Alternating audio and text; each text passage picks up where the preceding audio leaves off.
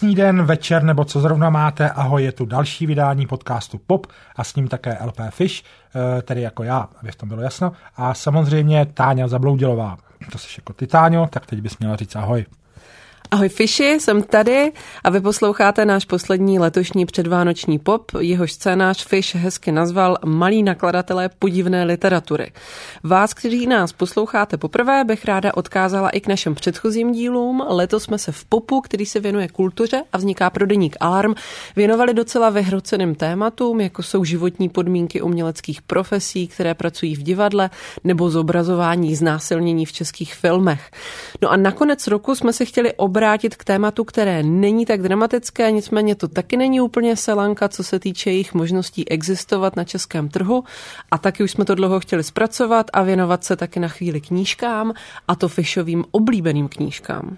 Ano, dnešní pop se budeme povídat hlavně o knížkách, tedy o tom, jak se vybírají, překládají, vydávají a prodávají, a to v Česku a tehdy, když jste malý nakladatel, eh, eh, vydávající doslova podivnou literaturu, tedy to, čemu se říká word fiction, což je literatura, o které eh, já tady v popu často mluvím, ale vlastně jsem nikdy nevysvětlil, co to je, takže je to jakýsi cross mezi sci-fi, hororem a fantasy a mně k ní přijde ještě trefnější vlastně termín different stories, což eh, byl termín, který se používal pro sci-fi a fantasy povídky ještě předtím, než vznikl ten termín science fiction, což bylo ve 30. letech. A ta odlišnost od těch, od těch obyčejných příběhů je opravdu radikální a ve fiction můžete čekat v podstatě všechno, což mě hrozně baví. Naši dnešní hosté jsou Jakub Němeček z nakladatelství Gnom a Roman Tilcer z nakladatelství Medúza. Pro začátek můžeme říct třeba to, že oba jsou majitelé takzvaného nakladatelství jednoho muže, eh, protože jsou eh, mimo jiné také překladatelé. Kdo ví, ten už ví a eh, těší se, kdo neví, ten musí počkat ještě na blížší představení, které bude následovat po dnešních krátkých novinkách z podpůlku.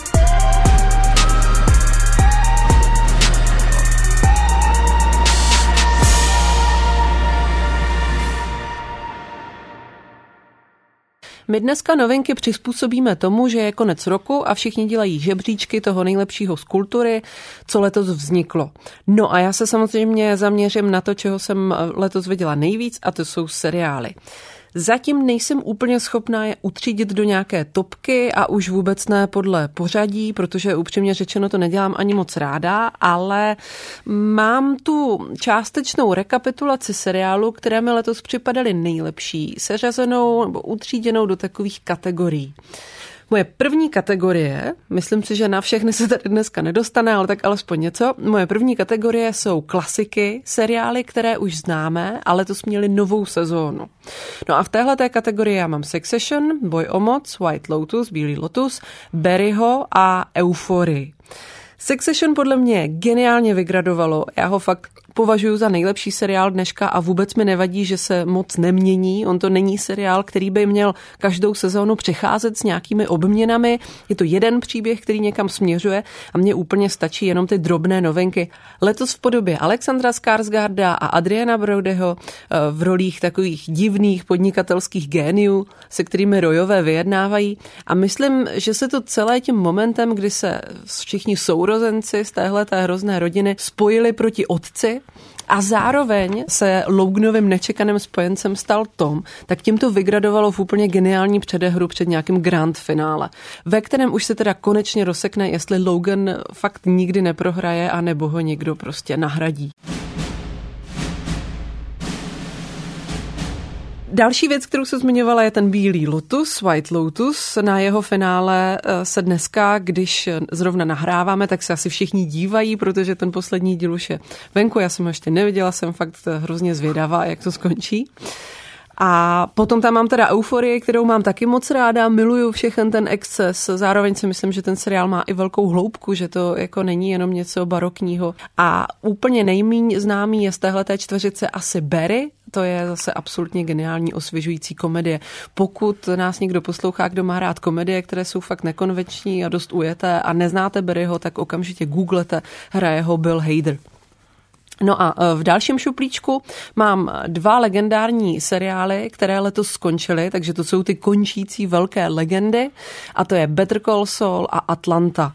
Better Call Saul nám zároveň uzavírá jednu éru velkých románových seriálů o ambivalentních mužských postavách typu Sopránovi, Mad Men a Breaking Bad a uzavřeli vlastně tak, že nás přenesl do nějaké další seriálové etapy, ve které už ta adorace postav, jako byl Don Draper nebo Walter White nebo Tony Soprano, působí trochu znepokojivě.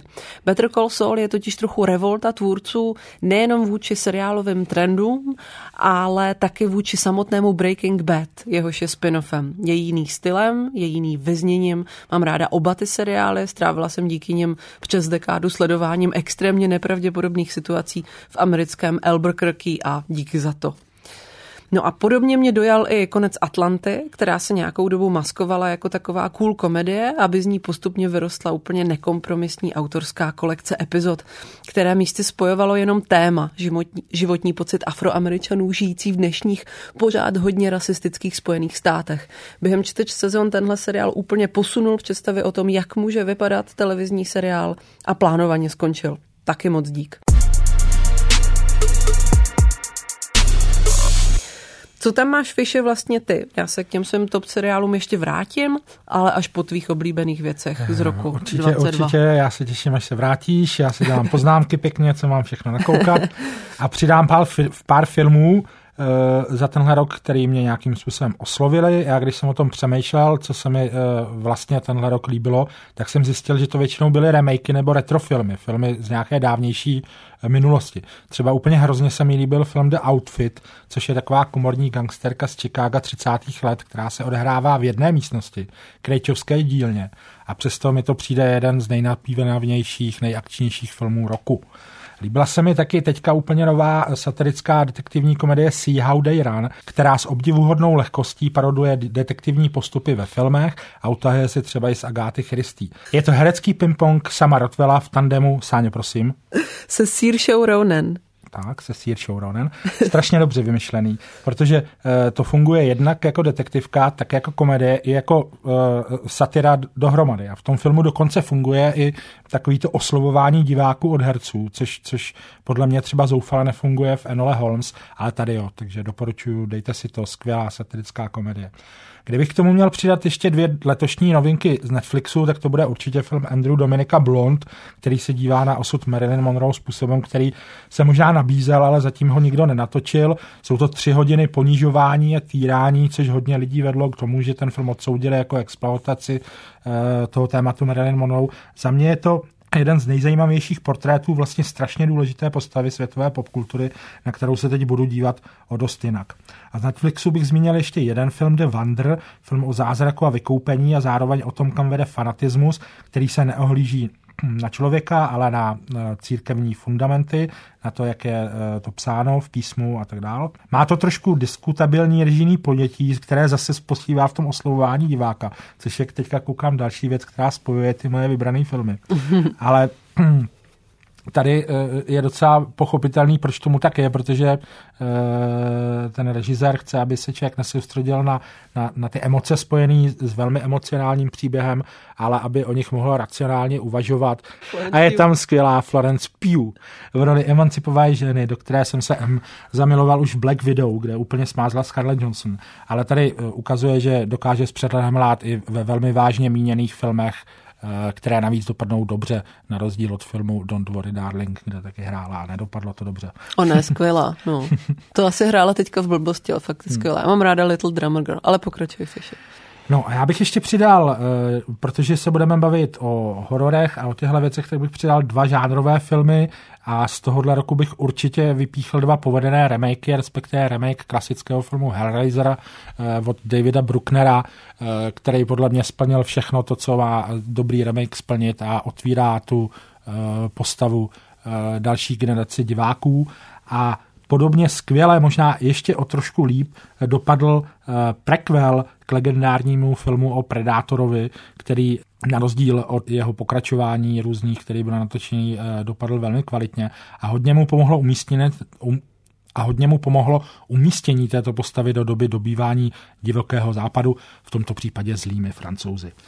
No a film roku je pro mě sci-fi pokus, nebo nevím, jak to mám přesně úplně nazvat, Jordana Píla jménem Nope, v Česku se to hrálo pod názvem Nene, Eh, je to neskutečně hravý film, který důstojně pracuje s různýma sci-fi kliše a zároveň se rozehrává jako western.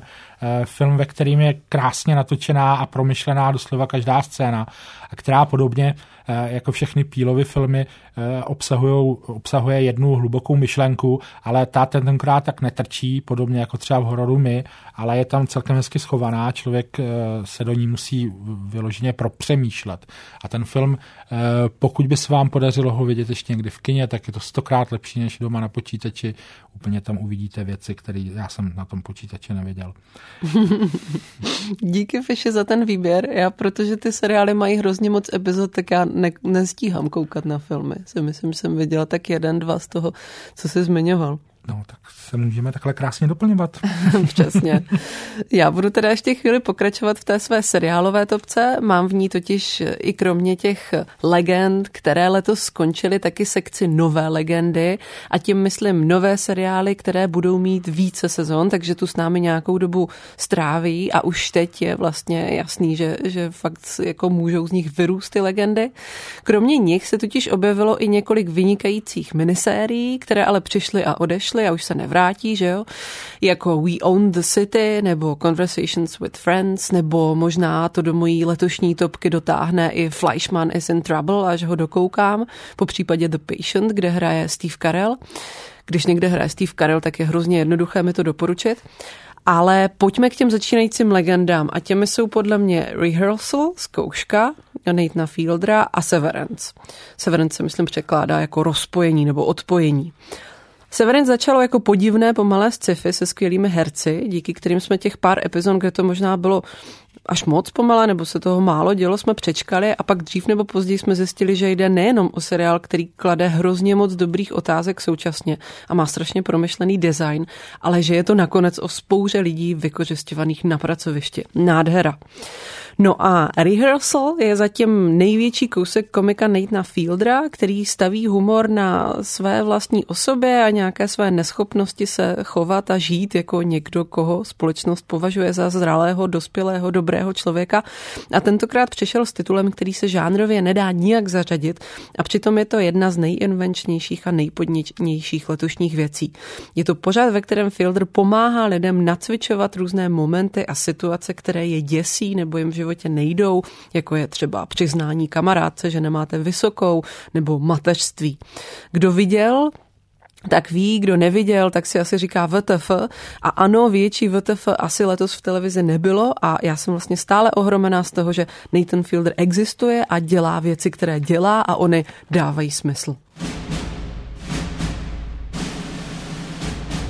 No a teď už se dostáváme do momentu, kdy jsem vyčerpala čas určený dnes na novinky a ráda bych už předala slovo Fishovi, ale pořád jsem ještě nezmínila všechny letošní seriály, které si zaslouží zmínku.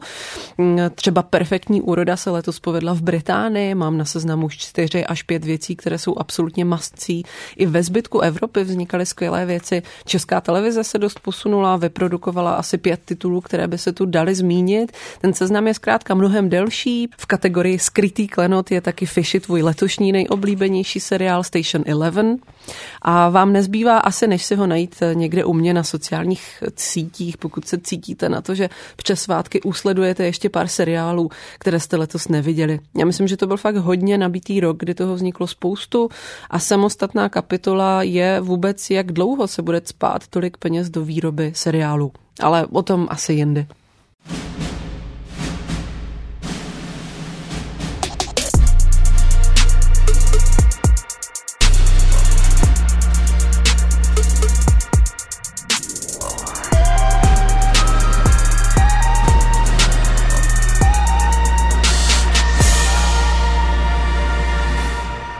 Teď už jsou tu s námi naši hosté, Jakub Němeček z nakladatelství Gnom a Roman Tilcer z nakladatelství Meduza. Ahoj, pánové. Ahoj. Ahoj. Super, slyšíme se se všema, protože Roman je dneska online, zatímco Jakub je tady s náma přímo ve studiu. Já nejdřív eh, představím Romana Tilcera. Jak už jsme říkali na začátku, je to překladatel, který na českém literárním trhu působí už někdy od roku 2008 a překládá hlavně fantazy. Přeložil například v minulém roce česky vydaný román od skotského autora Alistera Renýho Chmurný válečník, Planeta 9, což je podle Fische, jak říká, nejlepší fantazy s rytířema, když budeme uh, používat nějaké Fishovy kategorie. A v současné době román překládá například příběhy Dobrodruha Konana od Roberta E. Howarda pro nakladatelství Argo. No a kromě toho má nakladatelství Meduza, které vydalo zatím dvě novely fyzicky a několik zajímavých povídek online a které se zatím specializuje na autorky, které píšou takzvanou weird fiction. Romane, já ti ještě jednou zdravím a mohl bys na úvod říct, co pro tebe je weird fiction, jak si ji definuješ?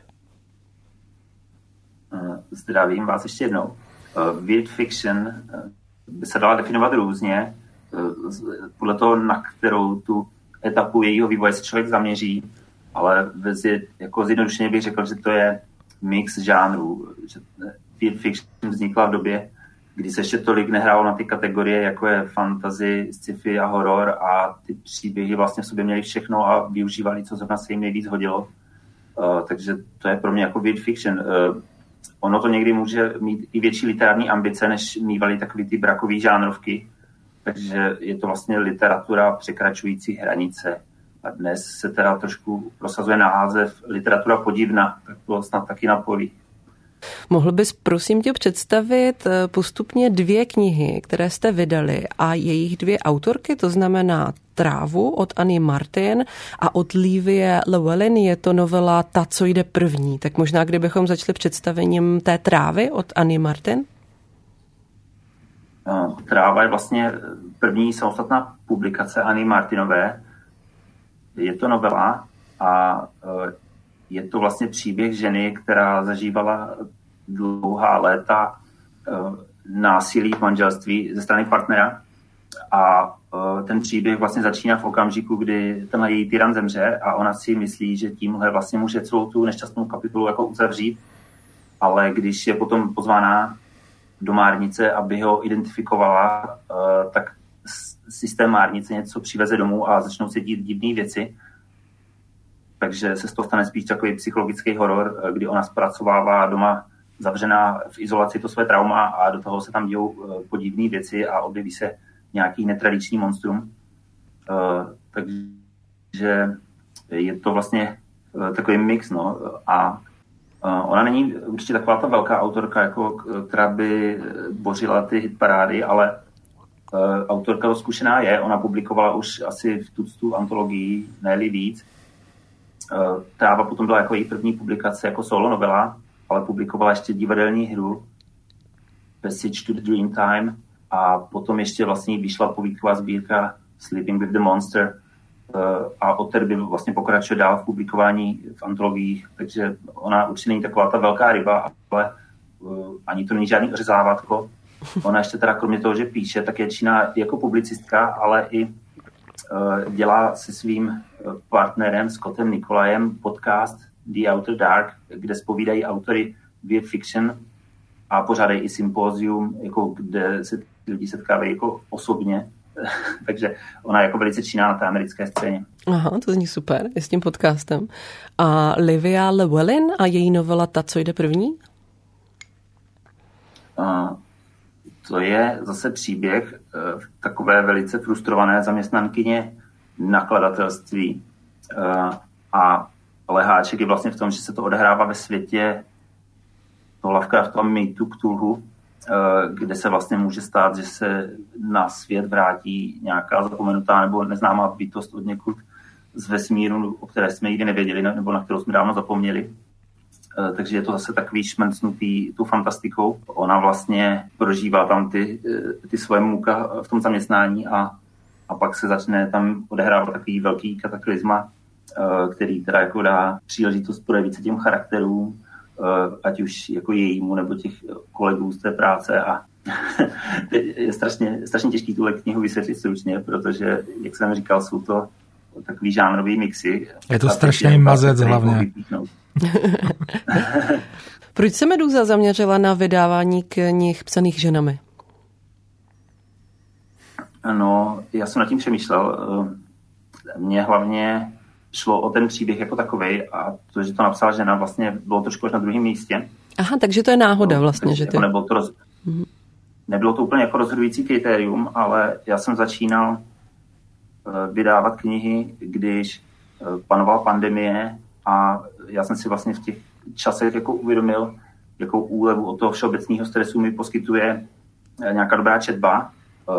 Tohle jsem chtěl předat dál, ale vypozoroval jsem, že ještě jako účinněji na mě působí, eh, když čtu příběh nějaké oběti, která něco jako překonala a zvládla třeba, eh, zvlášť pokud třeba k tomu tématu mám sám nějaký osobní vztah.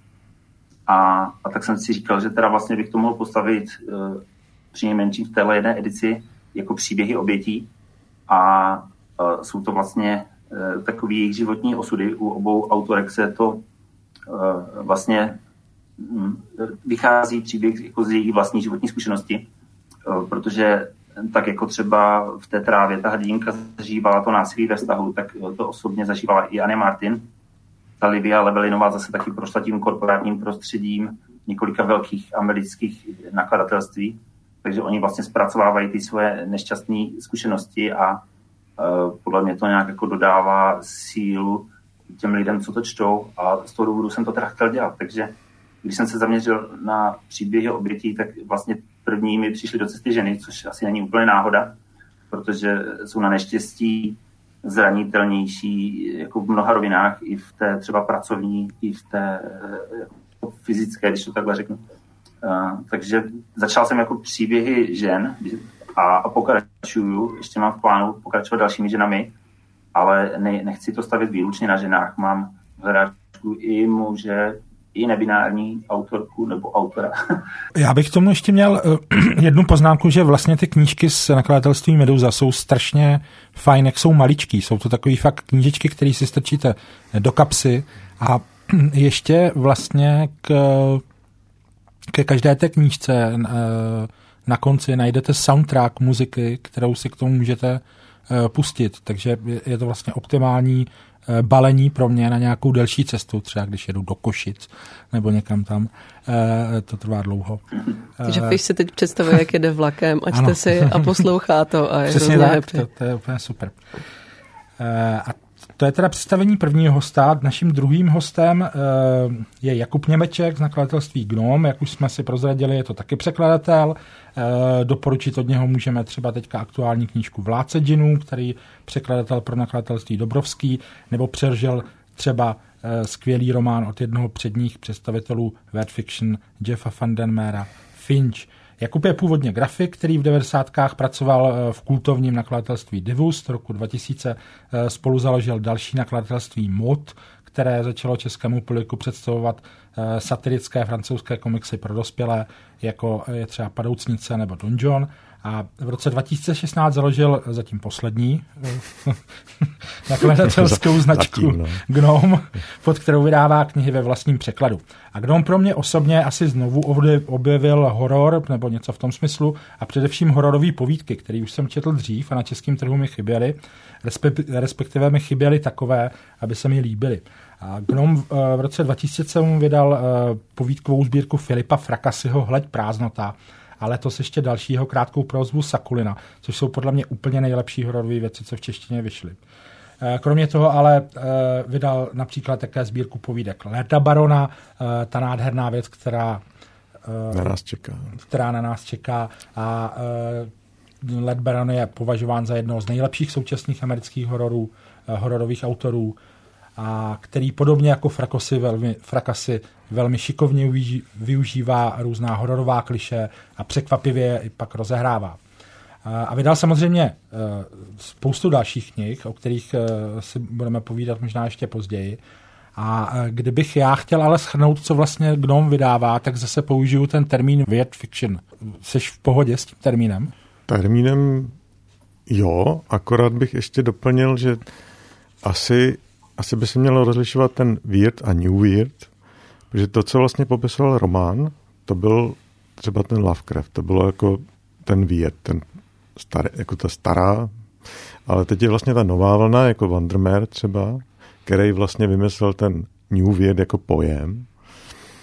A oni jako navazují na tohle a využívají toho, že vlastně přesáhli ty současné, jako všechny škatulky, co se ještě, jako, jak se dalo popsat, jako to science fiction nebo fantasy a už to mixují dohromady a proto se tomu říká New Weird, že je to vlastně jako ten mix žánrů vytvořil nový žánr, nebo několik takových proudů.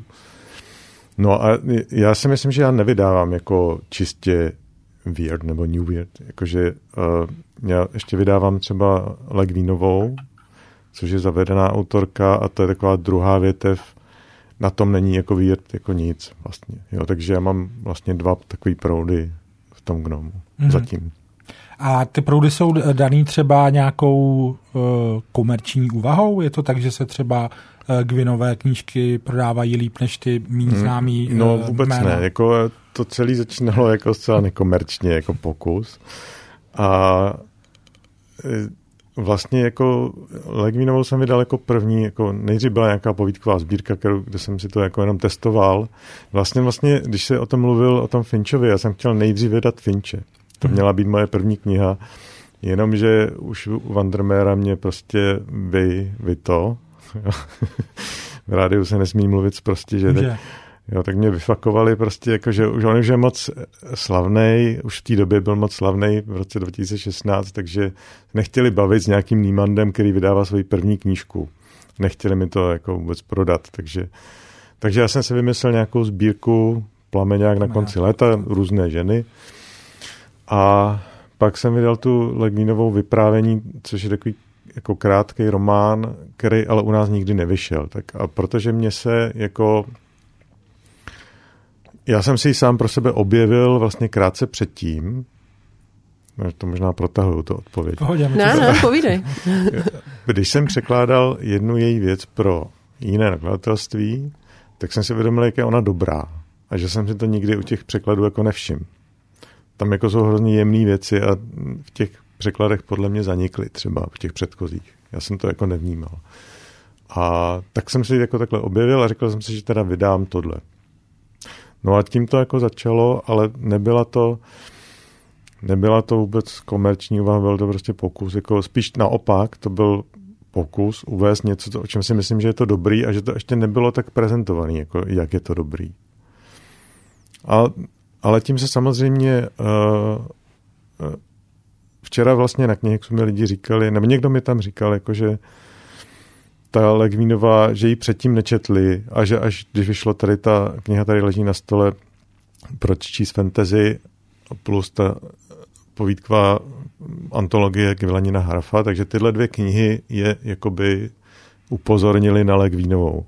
A tím, tím to získalo i ten komerční efekt, že zase to jsou dvě nejprodávanější knihy teďko, mm. no, jako na počet.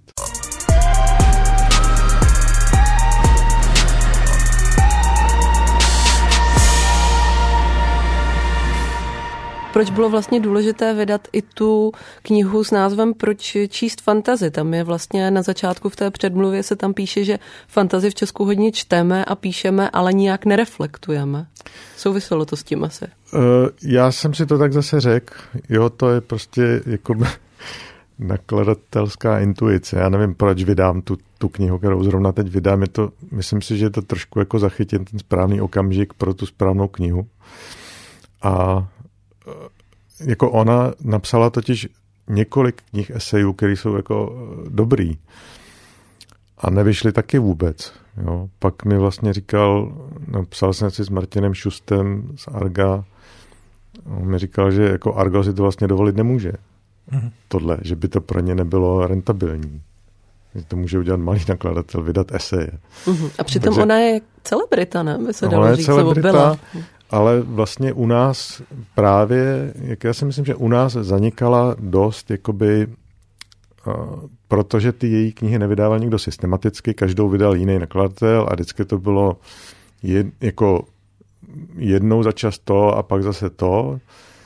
Každý překlad byl jiný, každý v jiný době a ten kontext se jako ztrácel prostě. Takže, takže ji vlastně četli jenom takový ti kovaní scifisti a to ještě ty, kteří mají rádi tu techniku, tak ty je nečetli, že? protože ona je anti. Čaroděj ze země z moří, vlastně nejznámější. No, to je, no ano, to je fantasy zase a to zase četli všichni, že jo, a, ale zase ty, ta větev fantasy.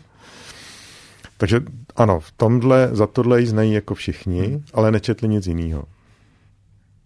Tak a no, ty eseje jsem teda vydal, protože zkrátka jsem řekl, že, že je na čase. že by to jako změlo vít a že to zkusím.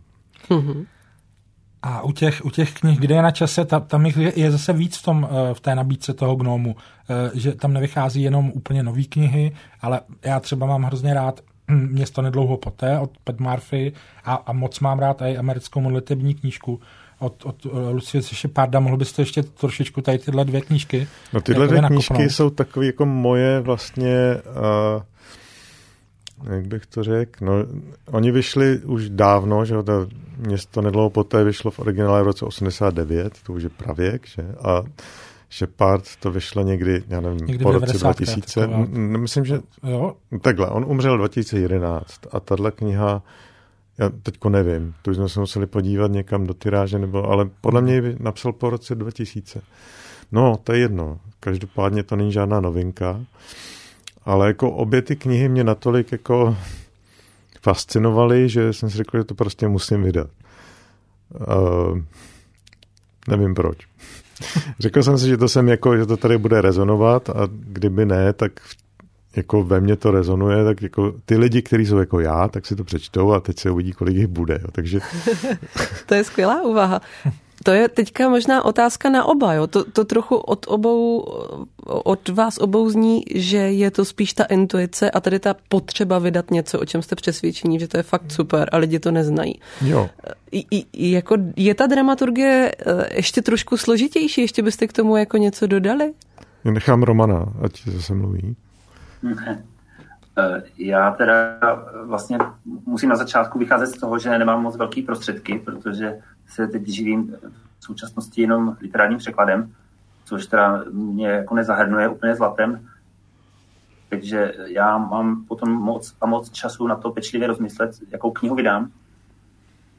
A já jsem měl ty nakladatelské plány už dávno a ta představa se nějak jako proměňovala, ale nakonec teda jsem se odhodlal během pandemie a to možná přispělo k tomu, že jsem se rozhodl pro ty příběhy obětí, vlastně jako knihy, co nabízejí útěchu, Eh, i když to jsou třeba horory, ale eh, já teda taky se eh, snažím vybrat nějakou svoji vlastní srdcovku, protože už jsem vlastně zažil taky v nakladatelství, pro který jsem překládal, že jsem chtěl třeba prosadit knihu, která mi připadala dobrá a jim to nepřipadalo dost komerční, takže já už jsem taky měl vlastně asi dost tohle odmítání a když jsem viděl knihu, o které jsem jako věděl, že je dobrá, tak jsem prostě se rozhodl, že ji jako za, každou, za každou cenu jsem dostanu.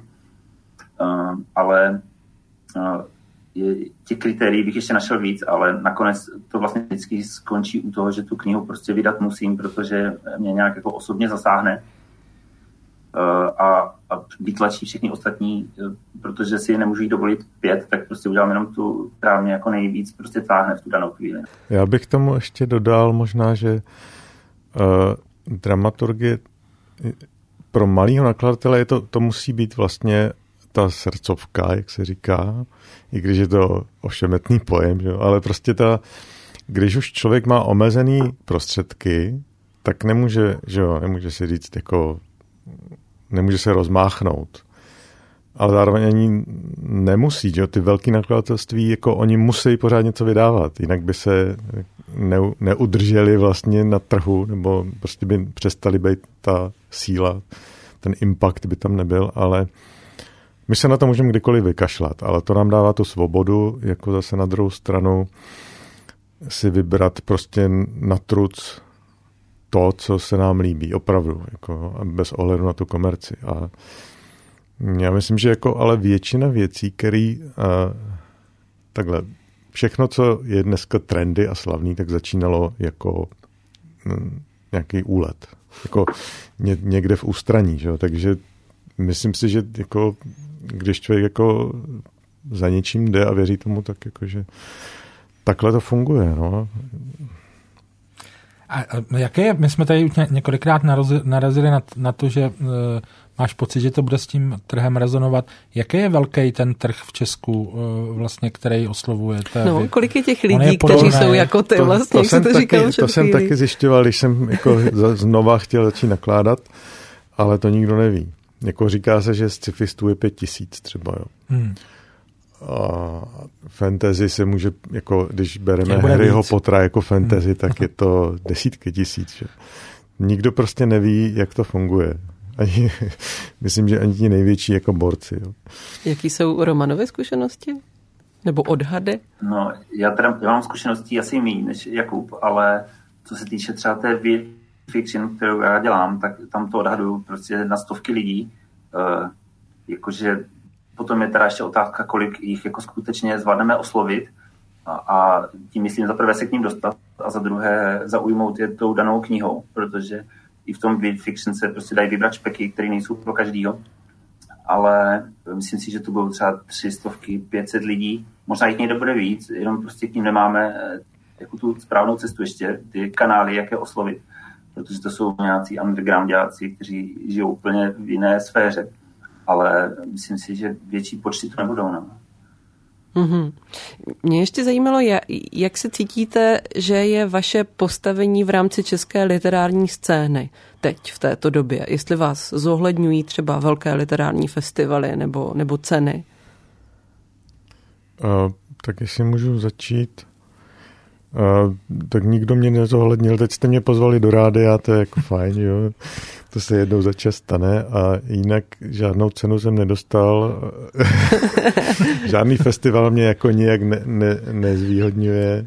To je zvláštní, no? Uh, jako, já nevím, jo. tak člověk to dělá jako sám, je sám zavřený, pak to vypustí do světa, má odezvu od lidí, kteří si to koupí a přečtou ale jako ze strany nějakých, jako kdo je vlastně ten, ta obec, že jo, já nevím, kdo to je. Jako jsou samozřejmě překladatelé, kterých si vážím, který udělou překladatelské ceny, ale mě si třeba zatím nevšimli, no tak co, že tak jako, je jedno. A pokud jde o literární festivaly, tak uh, já mám pocit, že bohužel je pořád ještě oddělená ta scéna z sci-fi fandomu, nebo fantasy, jo, prostě to a pak je třeba ta magnézia. A tyhle dvě skupiny se zatím pořád ještě nepronuly. Mě by třeba hrozně zajímalo, kdybych zadal, kdybych na to měl prachy, že jo, a mohl bych třeba s těm spisovatelům, kteří napsali, eh, pardon, kteří dostali magnézii, zadat, napište fantasy, co by z toho vzniklo, že jo? ale na takovýhle projekty já vůbec nemám, jako, ale prostě tady ty dva proudy se pořád neprolínají. Hmm, no jestli to nesouvisí s tím, jako jestli se nebojí Češi draků, jo? protože jak jsem si tady četla u té Ursula K.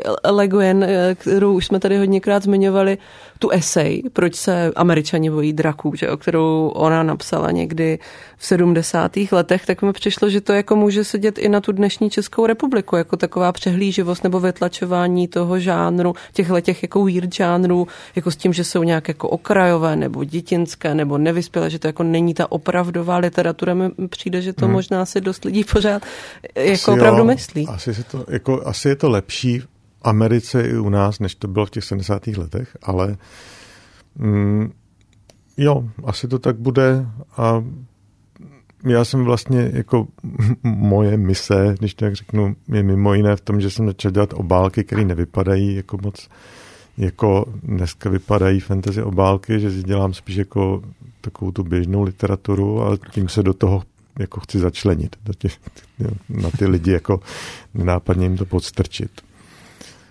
No. Přitom tak... toho Frakasyho hypuje třeba New York Times, jsem si všimla. No a já netuším, jak to je na té americké scéně. On jako nemá velký náklady zatím, nebo tím, že se on je jako dost podobný Kingovi, jako, jako, jako dejme tomu literární syn Kinga tím stylem, třeba oni zatím jako vidějí nějakou tu jeho stoupající hvězdu. Jo. To, netuším, jako podle čeho si New York Times vybírá jako autory a netuším, nakolik je on třeba teď populární ve státech, to nevím. Ale začínal určitě jakoby takový okrajový autor jenom v Los Angeles a vydával ty knihy v nákladu tisíc kusů, třeba ty první, jako jenom Jako teď vydává Roman vlastně ty jako malinký knížky, krátký, tak on takhle vydal taky něco takhle začínal. Romane, ještě eh, bojí se podle tebe Češi draků? No já myslím, že vlastně teď žijeme jako ve zlaté době, co se tohle týče.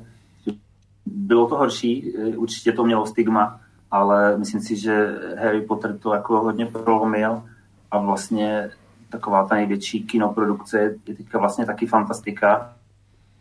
Eh, do toho máme tady generace gameů, který prostě čtou taky fantazy, protože pařili ty fantazy hry a podobně, tak já myslím, že tohle vlastně se jako zlepšuje, no.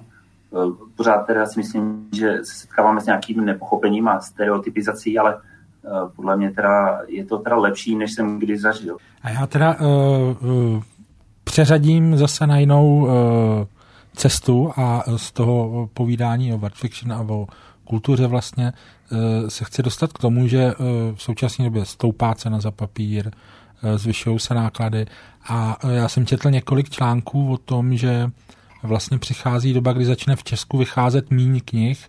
Eh, větší nakladatelé si to pochvalovali, že eh, konečně eh, budou mít menší konkurenci, že u nás vychází moc knih, až 10 tisíc ročně. Mě by zajímalo, jak, jak se na to dívají malí nakladatelé. Tak já třeba mm, já si myslím, že mm, nás malé to moc nezasáhne, Protože když chceme vydat nějakou knihu, jakože chceme, a vydáváme jich tři ročně třeba, tak, tak je stejně vydáme za jakoukoliv cenu a zvýšíme prostě cenu té knihy o třeba pár deseti korun, jenomže inflace už je tak velká, že ty lidi to stejně jako přijmou, si myslím. No. Takže za mě teda to na nás vliv mít nebude zatím. No, Jakub má pravdu, že malý nakladatelství vlastně z toho výjdou docela asi dobře, Problém asi je spíš u těch větších, protože musí živit větší množství zaměstnanců, mají větší prostory a tak podobně, takže oni vlastně najednou teď se musí potýkat se zdražením eh, vlastně všech těch vstupů. A myslím si teda, že vlastně je dobře, že ten trh trochu se oseká, ale zároveň to bude i trošku na úkol kvality, ať už té materiální, že nás čeká třeba víc obyčejných paperbacků s eh, tenčím papírem, eh, tak potom teda bude nejspíš i pokles kvality v tom, že se půjde na jistotu a budou se volit ty komerčnější věci, ty, co prostě zaručeně jí, se prodají. Bylo by fajn, kdyby, kdyby se tu vyrojilo méně menších nakladatelů, teda myslím víc, pardon, víc větší, víc menší. tak jsem to myslel. Jasně, že by vznikla větší konkurence vlastně tím pádem. No, No, tak jako kdyby se uvolnilo místo na trhu tím, že by velký nakladatelé skrouhli tu produkci, tak by se vlastně uvolnilo místo pro víc těch menších. No, to je pravda. Co by vlastně vydavatelům pomohlo? Jako kromě tady téhle, to byla taková trošku jako utopická představa, tak možná ještě No, kdyby... náhodou já jsem nabrýfovaný, protože jsem mluvil s Anou Štičkovou asi už před pár měsíci. To je taková dáma z Knihexu, z té skupiny, která provozuje Knihex, ale vlastně udělali takovou platformu Knihex, kde chtějí propojit vlastně přímo nakladatele se čtenářema, s těma kupcema, nebo s nich kupcema, bez, bez distribuce. Ale ona má takovou jako nějakou dizertační práci, kde srovnává český trh a, nebo no vlastně trh a i tu kulturu českou třeba s norskou a francouzskou, tak jsem se dověděl, že třeba ve Francii existuje takzvaný status umělce. Mm-hmm. To už jsme tady který, taky vlastně v minulých dílech, jo, že v souvislosti který, s divadlem no, zmiňovali. Po, a no, to, prý může, to může získat prý i nakladatel. Mm-hmm. A tím pádem má nějaký úlevy, nevím jaký, že? ale jako rozhodně na tom pak líp. A nebo, že v Norsku existuje to, že když člověk vydá knihu, tak si mu rovnou napíšou jako knihovny norský a třeba si řeknou 600 kusů. Takže on a má jako, a koupí 600 kusů, takže on má už jako vystaráno v tom nákladu o tohle, že tohle prodá. Tak to jsou takové jako věci, které jako by určitě pomohly, ale neočekávám, že by že by se staly hned zítra tady. Hmm. Já myslím, že ministr kultury pan Baxa už o statutu nebo statusu umělce slyšel, protože eh, s ním eh, byly nějaké debaty, čímž teda neříkám, že by to jako už někde připravoval, jo, ale že to je hodně aktuální téma. Já mám pocit, že snad dnes nebo zítra nebo pozítří se na AVU eh, koná konference zase pro hmm. jako vizuální umělce, který diskutují to stejné, jo, status umělce a vlastně nějaké jako způsoby podpory. No.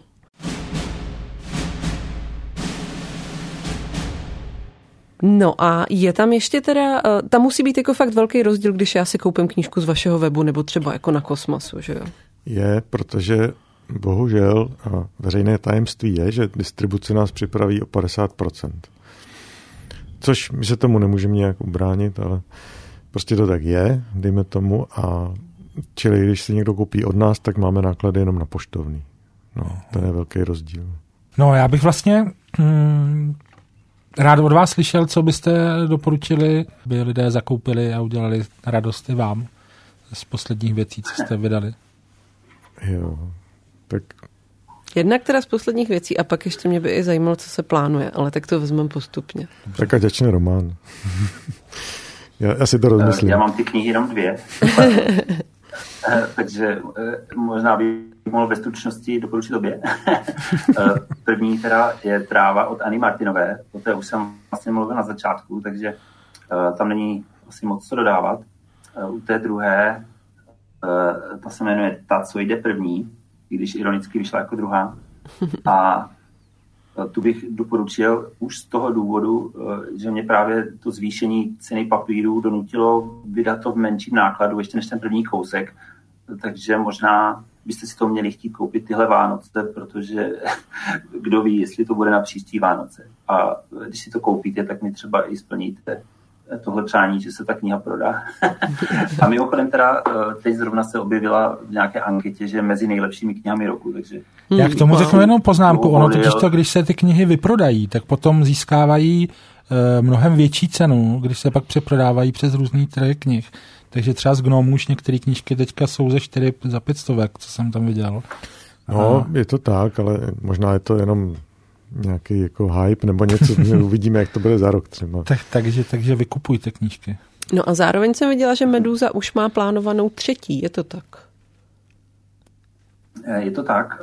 Eh, tu plánuju předběžně na, až, na, až na podzim, protože prostě jsem zavalený prací ještě pro jiný nakladatele a úplně nestíhám tak, jak by se mi to líbilo, ale s trochu štěstí by to mohlo být třeba i v létě. Bude to tentokrát už román, ne novela, takže to bude rozsahem asi trojnásobný, než ty věci, co jsme zatím vydali. A je to román Gwendolyn Kajstové Rezavé pany. Je to román, za který získala cenu Brama Stokera eh, za nejlepší románový debit a zároveň teda získala ještě cenu This is Horror pro nejlepší román. Takže určitě můžu doporučit. Je to trošku víc pro fandy Barry hororu, ale, ale hlavně ta základní nálada je taková, jako bych řekl, eh, jak třeba v povídkách Shirley Jacksonové. Je to vlastně o, o takové čtvrti, kde se začnou dít podivné jevy a autorka zkoumá, jak se vlastně rozpadá to společenství, eh, ať už jde o tu mezigenerační vrstvu, teda chci říct, eh, ten mezigenerační konflikt jako třeba mladí a staří, anebo i muži versus ženy a tak podobně. Takže za mě určitě to kupte, až to vyjde. Děkujem za doporučení. No a Jakub a Gnom? Tak já bych doporučil třeba tu Gvilaninu harfu, to teď nějak hrozně letí.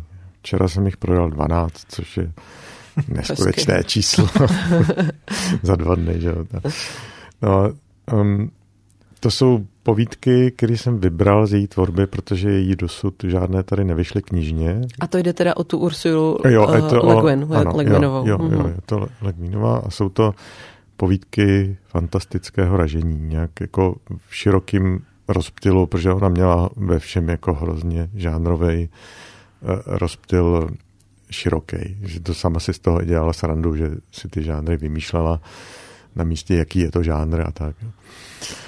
Že třeba toto bude prostě žánr zelenina dostala rozum, nebo prostě zvířata mluví a tak. Pak jako vždycky můžu doporučit uh, svoje dvě oblíbené knihy, které si tady zmiňoval, že um, toho města dlouho poté, to už mám jenom asi 400 kusů a je to příběh o tom, jak ve světě, který zkosila jakási pandemie, což je teď aktuální, tak v San Francisku přežili umělci, protože tam byli vždycky umělci a zároveň se objevil jakýsi generál, který chce obnovit Spojené státy a potřebuje dobít San Francisco, takže on tam se svým jako se svým miniaturní armádou táhne a oni, protože nechtějí zabíjet, tak se brání uměleckými prostředky. A to je vlastně o, tý, o tomhle konfliktu ta kniha. No a ještě můžu doporučit do americkou modlitevní příručku, která vlastně je to kniha, kde se žánr neustále mění a nedá se moc definovat, co je zač a nebudu to rozvádět, ať se nevykecávám tady. Že? A to se klidně ještě vykece. Já jsem právě ji nečetla a jenom jsem se dívala na obal. Tam mhm. byla nějaká přirovnání, myslím, k Vonegatovi? No to, ty přirovnání samozřejmě vymýšlím já, jo, že snažím to prodat, jo, a tak, jak to na mě působilo. Je, jde o to, že uh, jako toho Vonegata tam vidím v tom, že je tam hodně velký společenský takový sarkazmus, jako, jako je u něj ve všem byl, u Vonegata. E, je to o, já ještě jsem tam psal něco o býtnicích, tak to zase je, on ten Shepard byl původně muzikant a začal psát jenom tak omylem a hodně v těch jeho knihách jsou takový psychedelický výjevy. To vlastně tady koresponduje i s Romanem, protože mám pocit, že v tomhle jsme na stejné vlně, že v obou jeho zatím vydaných knihách je hodně takový trávy a psych, psychedelických výjevů. Ale um, takže ta kniha je o chlapíkovi, který je barman, cynik, omylem v sebeobraně zabije v tom baru člověka, jde do vězení a tam mu jako jde o život ze strany jiných vězňů začne se modlit a ta modlitba se mu splní, že přežije, ale zjistí, že se mu plně jako modlitby dál a přitom v nic nevěří. A dokonce začne prodávat těm vězňům, jakoby on jim začne psát modlitby za ně a těm vězňům se plní ty přání, jako aby za mnou přijela tam tam ta ženská, tak se mu to vyplní. No a tak tenhle člověk nakonec se stane, výjde z vězení a napíše příručku, která se jmenuje Americká modlitební příručka o tom, jak se správně modlit, aby se vám plnily vaše světská přání. A stane se hrozně úspěšným, populární a e, tam je právě v tomhle, v tomhle okamžiku je tam ta satira, kdy vlastně on, tam ten autor nechával třeba je ve studiu a no, teď do studia volá Sharon Stone, aby se s ním popovídala a říká, jak tuhle knihu hrozně jako propaguje Johnny Depp a tak. Jo. jako, takhle to tam rozvíjí. A, no ale vtipný na tom je, že ten, ten hrdina zjistí, že se modlil, přeci jenom občas tam vzýval nějakého boha, který mu říká pán osamění. Popsal ho, jak vypadá a teď se mu ten Bůh nebo ten člověk začne zjevovat v té podobě, jaký ho popsal, jako jaký chlápek v černém obleku, v kobojským, v kobojském klobouku. Ten autor dokáže udržet jako celou dobu tu linii tak, že nevíme, jestli ten Bůh, co se mu zjevuje, ten pán osamění, jestli je to opravdu on a on ho jako jak vyvolal, anebo jestli je to nějaký fanoušek jeho, který se za něj převlíkl. A, a je to, v závěru je to i vlastně thriller, kdy ho někdo chce zabít, toho hrdinu hlavního. To zní skvěle. My moc děkujeme za ten popis. A děkujeme obou dvou hostům za to, že si udělali čas na podcast POP. Děkujeme taky. děkuji za pozvání.